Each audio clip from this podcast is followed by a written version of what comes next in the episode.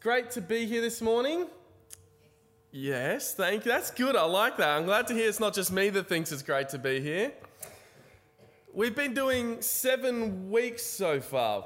Who believes that? Seven weeks worth of this, this series that we're looking at, which is uh, being a disciple of Jesus. And we've been looking at the disciples of Jesus and the different followers of Jesus. And we've been unpacking like one theme from that person and trying to sort of identify how that now impacts us. What I want to do this morning, there's an activity to start with. What are the seven weeks that we've done so far? It's a little memories game. Who can remember? Andrew. Andrew? Okay, good. Yeah, that was the second week. Second week. Yeah, the call to Simon Peter, good one. So we got two of seven so far. Mary and Martha, good one. You're going to get brownie points tonight, Mark. Joe preached that one. That's good. So we got three. Disciple John. Yeah, Kerry can remember that because she preached it. Yeah, well, there's two Johns, isn't there? How many we got there? Is that five? Matthew. Matthew. Good. Do we remember James? We did James and how he's full of ambition and the evangelist. Now, this week, what you have to do now is guess what I'm going to preach on? No, I'm kidding. I'm not going to make you do that. We could be here all day. What I've called this sermon is from follower to leader. And we sort of got that in the, in the passage that what we saw from Joe, we read, Joe read to us what we see is Jesus is now about to ascend to heaven and he gives his final instructions to the disciples. And we know it because it's quite well taught go to the end of the earths and make disciples in my name, baptize them. Jesus receives authority from heaven and he now is going to be with the Father. And what, we're, what we're, he's telling us to do is now actually you, the disciples, are to be the leader. See, Jesus doesn't just leave and then out of nowhere, right? Imagine this, this would have been pretty cool. Jesus is about to ascend to heaven, and as he's ascending, down comes a flock of angels.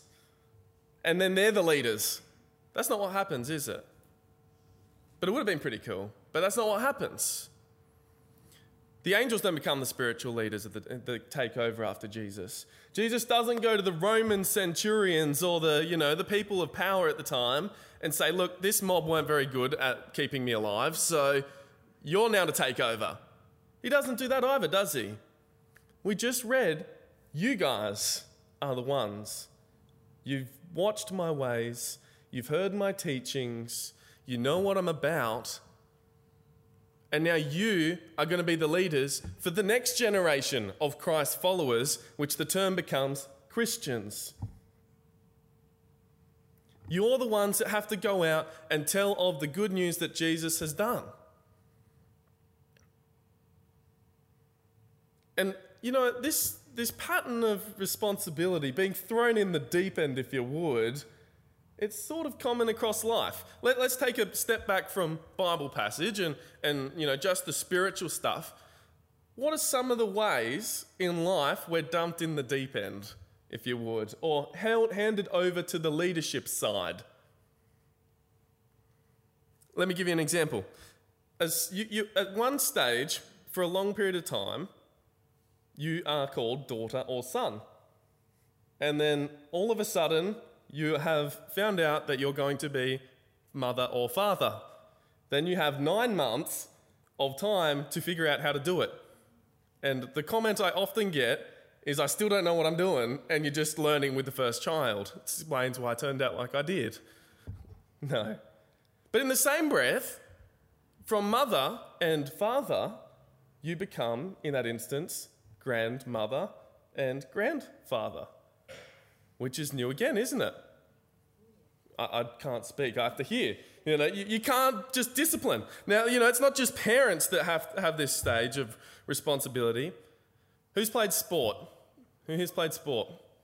Who here had to play as captain? Was it like a rotational?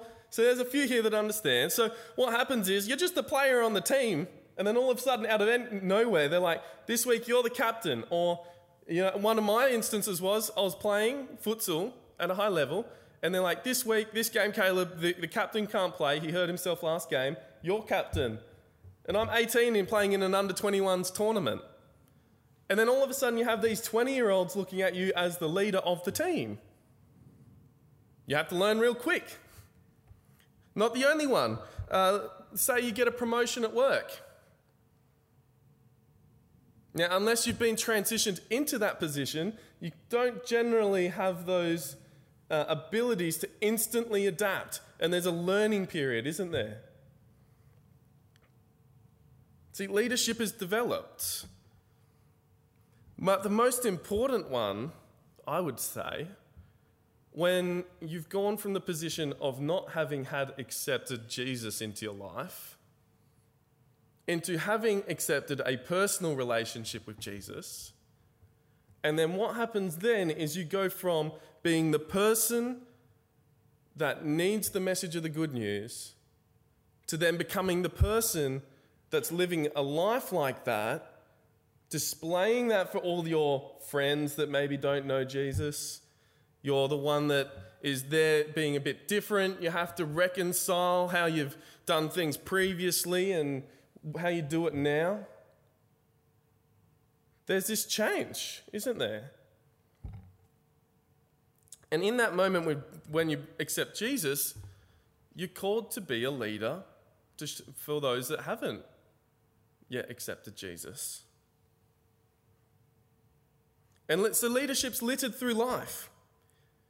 At any point, you're, and at any point, you're probably leading someone. At any point. You may not know it, but there's always someone, someone watching, as we'll soon see in a story that we're going to look at. But before we look at the story, let's look at what Jesus commands us to do, some of the ways he taught the disciples to be a leader. Because in John 14 15 says, if you love me, obey my commands. And that's the whole point, isn't it? We love Jesus, so we're going to do what he tells us to do so that we can lead in the way that he led. So, what are some things that Jesus tells us to do? Just off the top of your head, let's spitball a bit. Yeah, love you. Yeah, fantastic. That's a good one. Pray, fantastic. What else? There's a few out there. Be faithful? Yeah, that's good. Thankful, thankful. Okay, yeah. Yeah, thankful. Yeah. Yeah, yeah. What about, we said repent? Did we say repent? What about feed the sheep? There's a bit of Christianese there, but to look after those surrounding yourself if they're down. He tells us to baptize people. We just read that. And he told us to, tells us to make, go out and make disciples.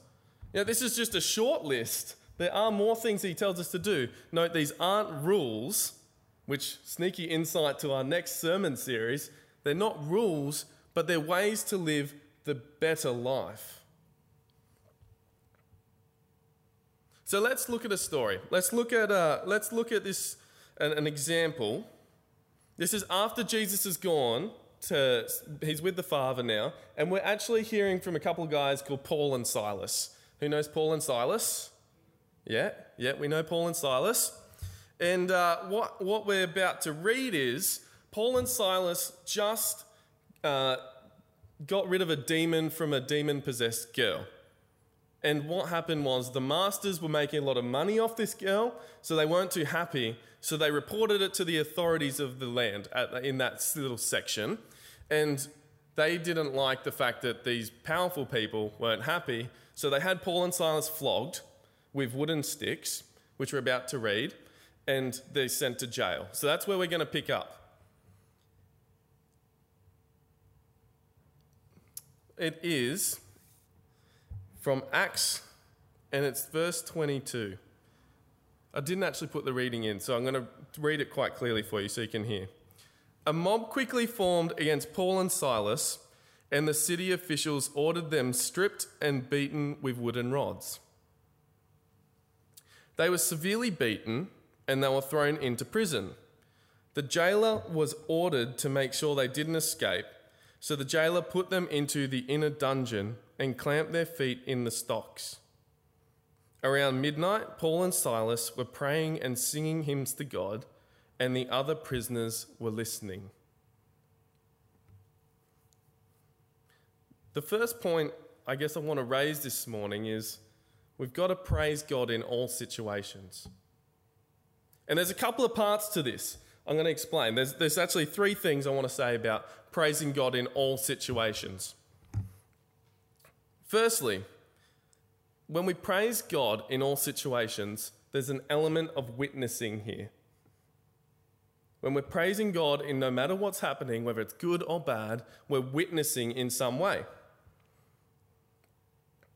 Just like the point that you may be unaware of the people you are leading, you may be unaware to the people surrounding you that are watching you and how your actions and words may be witnessing to them.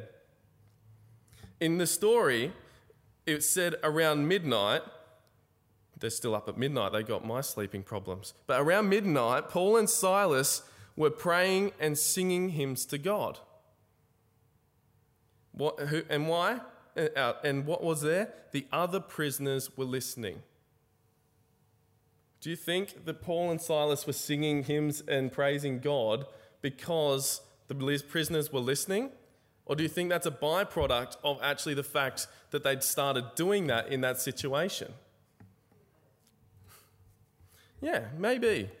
But I think mainly it would have actually been because they were reckoning the good, recognizing the goodness of God and what He'd done to them prior or something. So you never know who's listening in. And look at Paul and Silas. The other prisoners are listening and observing and hearing and seeing the effect of God in these men's lives. Someone's always watching. Secondly, what I want to say about praising God in all situations is what it does is it centers our hearts, our mind, and our spirit. Paul and Silas were beaten, they were clamped, by the feet and locked in jail wrongfully. And that isn't what they were focused on, though. They were weren't intimidated by their situation, despite how bad that situation was, because God was still in their life and they had the good things that He'd done for them, and they knew the good things He had to, for them to come. Who remembers when we did the sermon series, Spiritual Battles in a Physical World?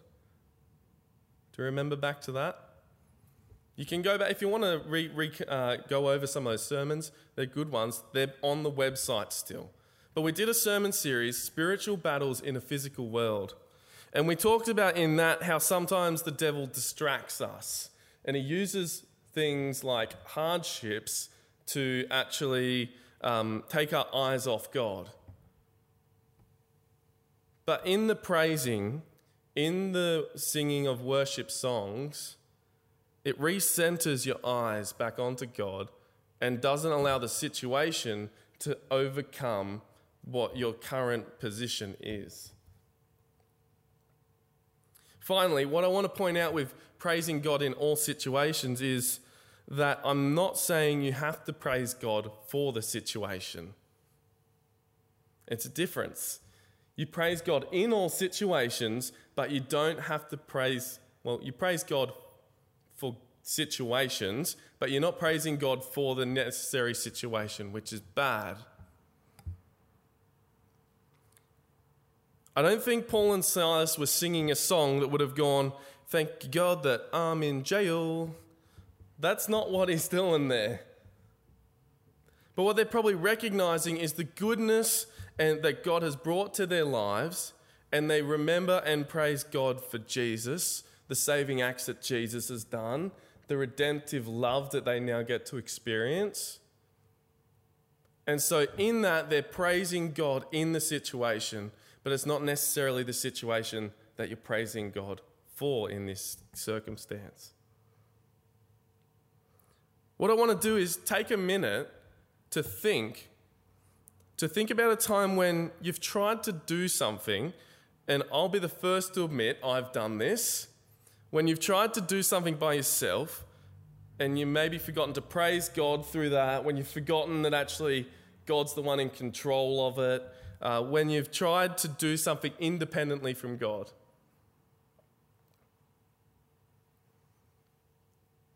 And, you know, I'll, I'll admit I get flustered when I sometimes have the slip of mind and get caught up in the situation. You know, I might get angry in certain circumstances, or maybe it's even that uh, you hurt a few people in those times, depending on how big it is. But now think about when the hardships or when you are going through these things and you aren't praising God through it. When you give God the praise through these times, or when you continue reflecting on the goodness that He's brought to your life through these things, how much easier was it when you actually remembered God through those things?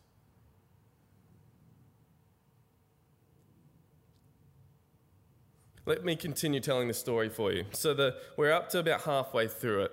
Suddenly, there was a massive earthquake, and the prison was shaken to its foundations. All the doors immediately flew open, and the chains of every prisoner fell off. The jailer woke up to see prison doors wide open, and he assumed the prisoners had escaped, so he drew his sword to kill himself. But Paul shouted to him, Stop! Don't kill yourself, we are all here.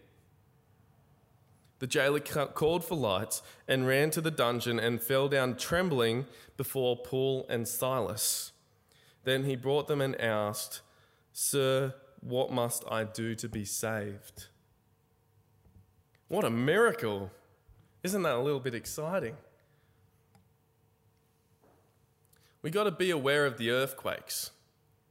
Now, you might say, what's that meant to mean, Caleb? What, what earthquakes are you looking for to speak the good news? We, we don't have many earthquakes in Australia, though, do we? You know, that's maybe New Zealand. That would be a bit more literally translatable. What do I mean by earthquakes? What I mean by earthquakes is what is the moments, what are the times in life that we are able to use to actually be a witness to the people around us that need Jesus. As leaders, what, what is it that you can identify in the, so that you have the ability to go enter someone's life, get alongside them, and call out, Stop, don't kill yourself? Not literal, but stop, don't kill yourself. There's something better here for you. We're still here.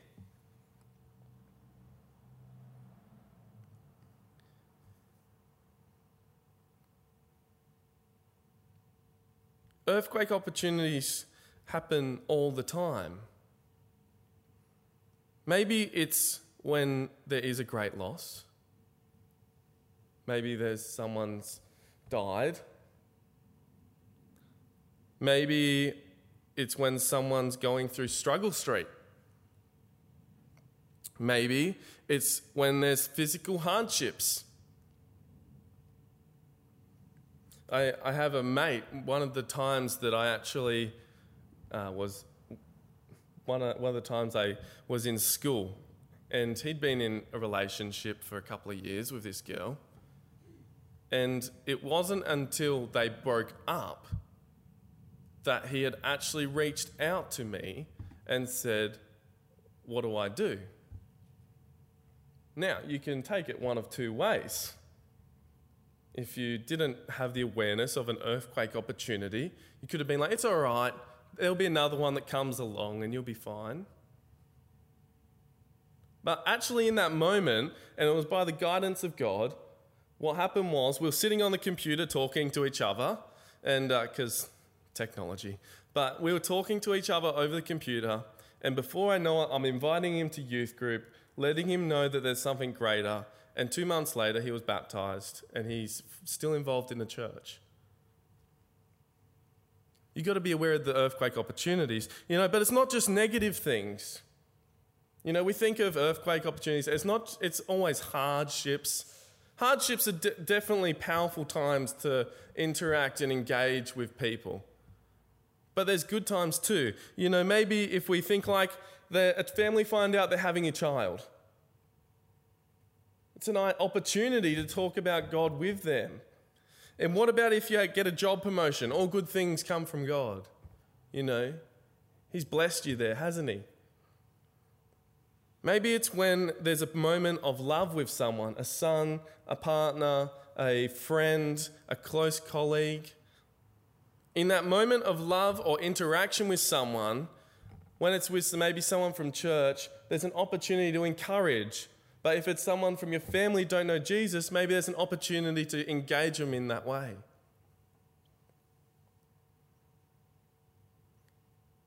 When and what moment is it that you're going to take the opportunity to share Jesus with people? What are the earthquake moments? Because we so often hear we need to share them, but then it's left there. We need to figure out when we're going to talk to people. Let's continue the story. They replied, Believe in the Lord Jesus, and you will be saved, along with everyone in your household.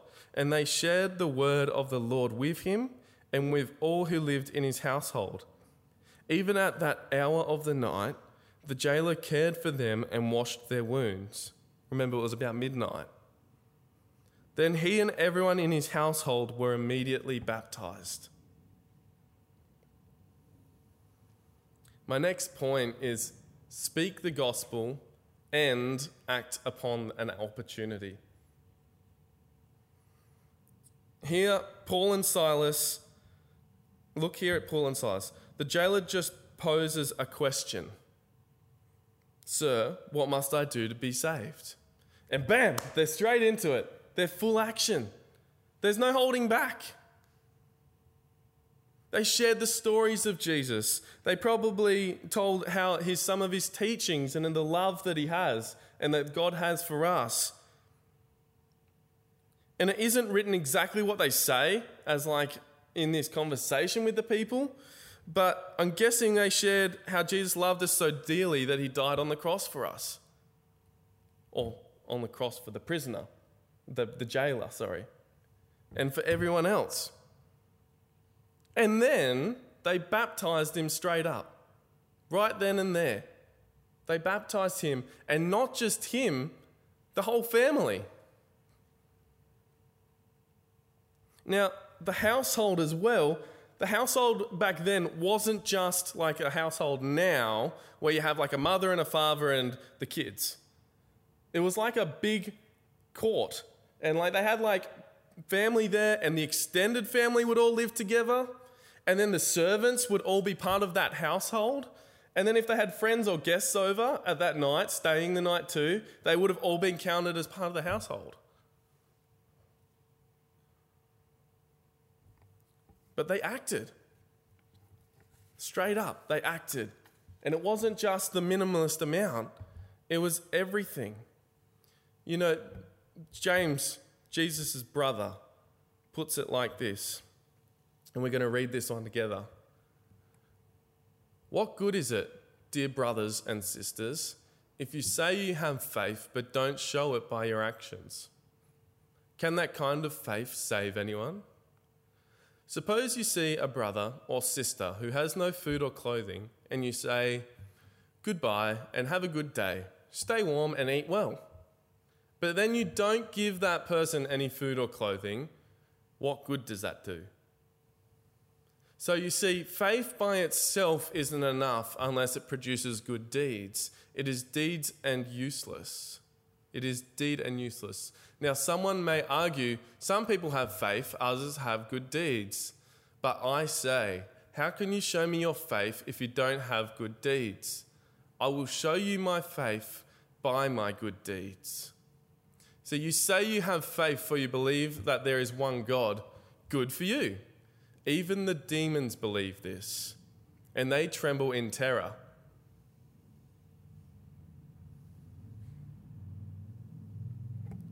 Even the demons believe in one God. See, we've got to actually show by our deeds that we have the faith in God. It's the action as well as just our faith. We've got to speak the gospel and act on opportunities. As we transition to the leaders that Jesus wants us to be, we've got to act. And this is the exciting part. When, when we do act, we actually watch God unveil himself. And that's the next point. If we come back to Paul and Silas, this is what it says He brought them into his house and set a meal before them, and he and his entire household rejoiced because they all believed in God. He, being the jailer, brought Paul and Silas back to the house, and they ate, and they drank, and they talked, and his whole household rejoiced because they believed in God. Isn't that awesome? I bet you when Paul and Silas were thrown into jail, they were probably expecting to maybe get a few converts in the follow, following prisons. Maybe across the, row, the walls where they could like see each other. I don't think in a million years they would have thought the jailer and his whole household would have been the ones that they'd be like talking to about Jesus. I bet they didn't think that they would be witnessing and bringing all these people into the love that Jesus has for them. In fact, yeah. So, my final point is watch God unveil himself. We do the easy work, really, when we think about it. We simply present the message of Jesus' love. And our acts and our words are important. They do have an impact, but ultimately, it's God's work in the hearts of people that actually changes people. It's all God doing the change in someone's heart. And what we say, as I said, what we say and what we do definitely has an impact. I don't want to take away from the power of that, but it is all the power of God. So let's watch God unveil himself to the surrounding area. Let's be looking for opportunities, those earthquake opportunities in our circles where we can testify, where we can talk God into those moments. And then in that moment, they'll see because we're praising in all situations that something's different and better. And then let's act Let's act and speak and be a part of people's lives so that God can do his work. Let's just pray together. Lord God, it's a, it's a big call to be leaders within our lives, to, to be to be the ones that are carrying your light. But we know with your power, the Holy Spirit, that you're able to make all things happen. And we just pray as we manage to find these opportunities, as we, we seek to share your name with people, that they will uh, be able to, we, that we will be able to speak into their lives so that you can work your, your power.